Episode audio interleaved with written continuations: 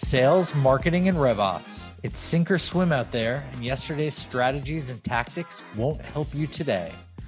This is Revenue Today, and I'm your host, Jared Robin.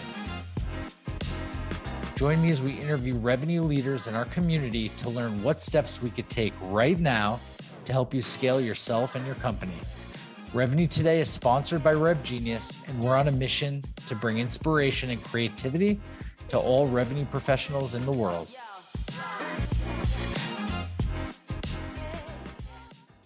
Want to shout out our sponsor, Demandbase. Demandbase is smarter GTM for B2B brands. They help marketing and sales teams spot the juiciest opportunities earlier and progress them faster by injecting account intelligence into every step of the buyer journey and orchestrating every action. For more information about Demandbase, visit demandbase.com. Okay.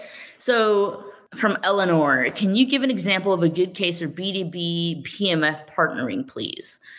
I would say examples of good B2B partner uh, PMF partnering is is essentially think about like your your product, right? And I said, hey, you know, where does your product help you fit?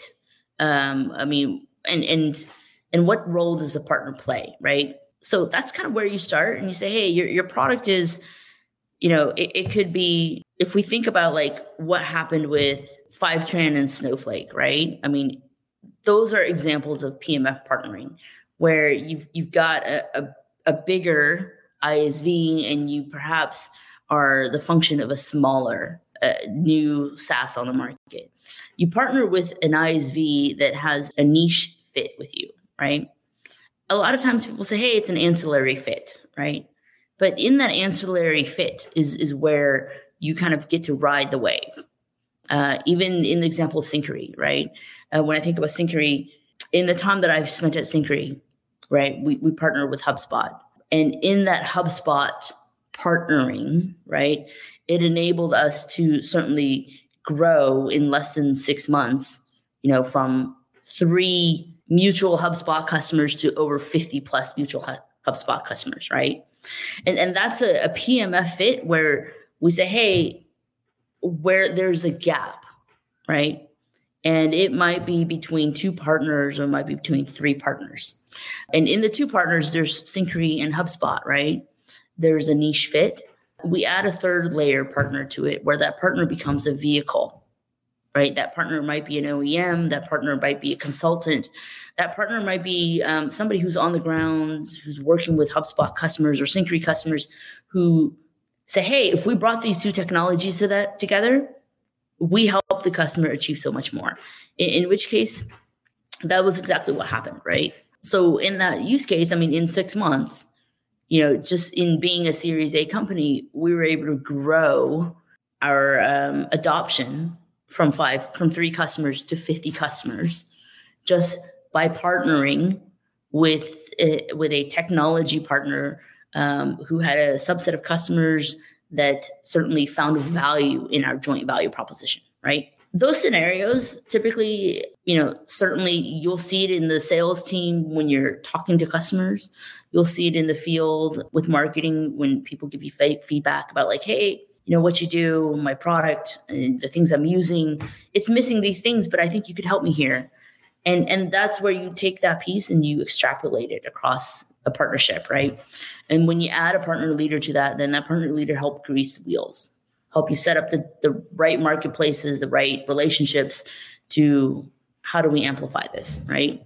Um, so so that would be just kind of an example. I mean, I kind of went from Fivetran's Snowflake to to like a dialed down Syncari, but um, you know, I hope that hopefully answers your question. And you're welcome to hit me up, Eleanor. so I, I do want to say um, I just went through the cycle of SAP like literally three weeks ago, and SAP has completely changed their model. So you should check that out. Um, SAP uh, um, has since rolled out this SAP Open ecosystem that uh, is actually free right? You don't have to do rev share. It's free. You can participate in it. You can um, pay an, a nominal fee if you need a sandbox to be able to enable your customers. So I would say SAP has come a long way. um, but if, if you're thinking that hey sap is still an ecosystem that's important to you you should recheck that out right? Um, it's called open ecosystem sap Eco, open ecosystem. Um, some good partnership types for for b2b startups. It really depends on your product right? Where does your product play right? Um, if your product uh, is playing with SaaS Martech, you might want to take a look at some of the the, the stack that your customers uh, typically work with. So a, a, good way to come about this list is essentially the first thing I did when I uh, joined Syncari was I went through our entire customer list. I downloaded a customer list of all the active customers, every single deal that ever closed at Syncari. And then I looked at all the different technology that basically um, our customers are working with in conjunction with our product, right?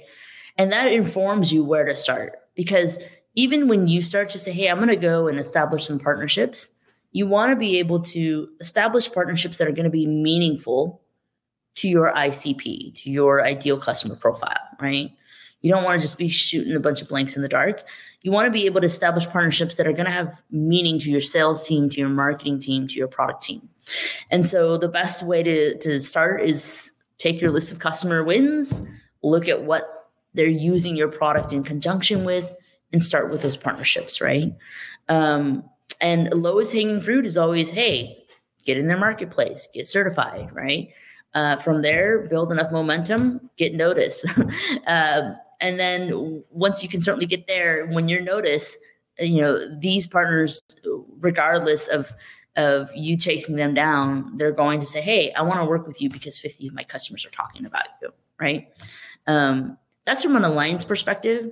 From a consulting perspective, you want to think about whether or not there's a need.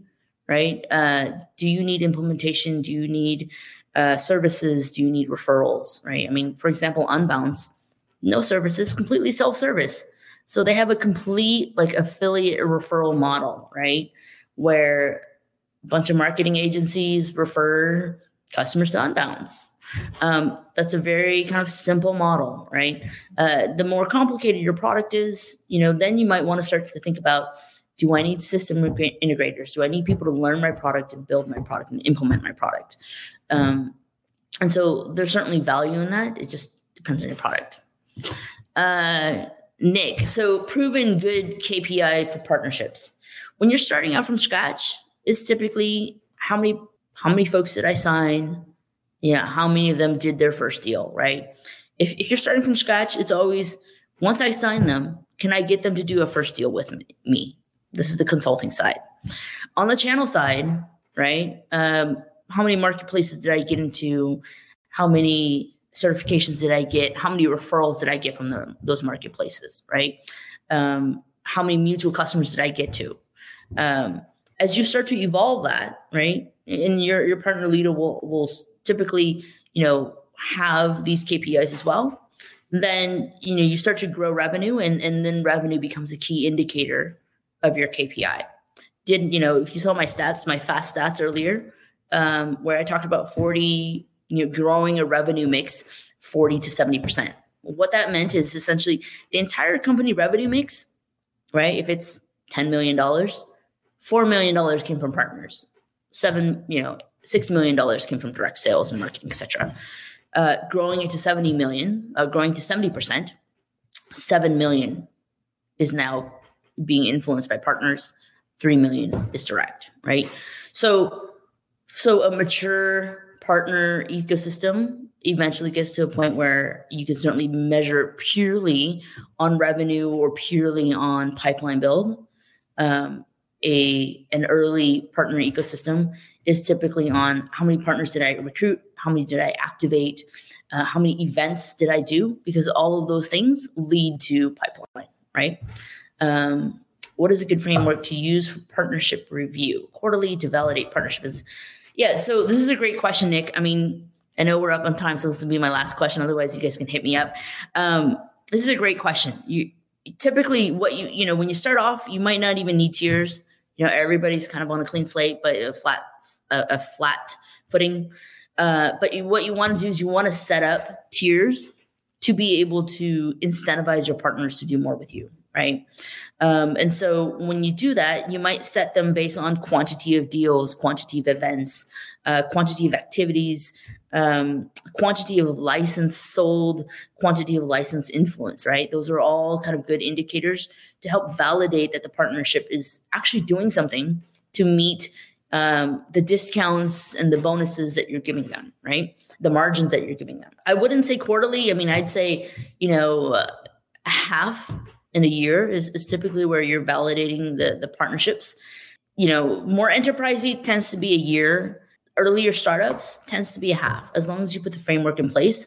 But it's a little bit of the wild, wild, wild, wild west when you start really early and it's more of identifying which ones will go the long haul with you. Usually, after your first year, you will then kind of sift out, filter out the ones that are kind of your A players versus your B players and your C players, right?